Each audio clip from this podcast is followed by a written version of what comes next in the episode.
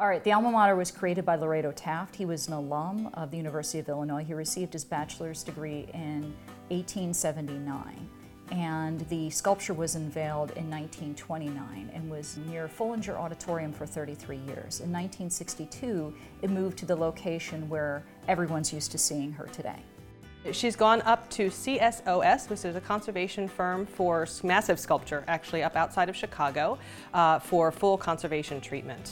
Pretty much any outdoor sculpture needs maintenance. So particularly this bronze piece was oxidizing, so that means the color was changing on it. And um, we realized that it had work done in the 1980s, but there just looked like some things were off. There was a lot of caulking. There was also some different colors that shouldn't have appeared on the sculpture. And this has been a three-year process for us. You know, we had to get the right people in the right place, get the funds for it, and then from there, get the bids, look mm -hmm. at the mm-hmm. bids, choose the company, and then we were at last week where right. she actually was picked up and moved and taken away. Right. It was exciting but nerve-wracking to watch her leave because when a sculpture is being lifted, that's the most critical time for it. You know, when it first lifted up, it's like, woo, and then, you know, then, you know, it was okay once we got it down onto the, the, the sawhorses and then onto the truck, right. so. It was also a little nerve-wracking because there were still a lot of unknowns. We yeah. didn't know whether they were going to be able to transport it in one piece or not. We didn't know what kind of condition the sculpture was yeah. going to be in. And so until they got it up yeah. off the base and then we could really see, see the answers, we knew what we were dealing with. The bad surprise was the degree of oxidation on some of those pins. Yes. We'd really hoped it was going to be in better condition on the interior, but there's a lot of rust inside.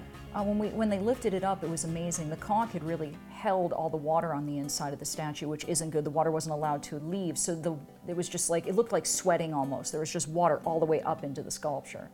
The time capsule was a surprise. Mm -hmm. We did not expect that, and the letter in right. the time capsule, and so that was kind of a fun surprise. So now we need to see if we want to add our own time capsule to the next one. If we do a second time capsule, obviously we'll put everything from the first one into yes. the second. So. She is up at CSOS being, at this point, basically just investigated. And so um, what the conservators are looking to do is to come up with what's called a treatment proposal. Um, obviously, until we got that sculpture off the base, we did not know what kind of condition she was in on the interior. And so now what they need to do is look at that condition and come up with an idea of exactly what they're going to need to do to be able to completely stabilize the structure and ensure that that sculpture is going to be here for hundreds of years to come. They'll be working on the inside to stabilize stabilizer, then the outside will be a microanalysis to determine which what color she originally was, mm -hmm. because we only have black and white photos, and we don't know what Lorado Taft's um, you know, what he just wanted as the color for the piece. Then we're hoping to get a maintenance plan so that mm -hmm. way mm-hmm. we don't have to go through this again. So our time capsule may never be seen. The contract for the conservator was to have it back by graduation in 2013. So that's the plan right yep, now. Yep, that is the plan. She's going to be in better shape than ever. She's going to be stabilized. There's going to be some lectures on her so that we'll really learn a lot more about her construction and I think they'll be well informed and I'm excited. Mm -hmm.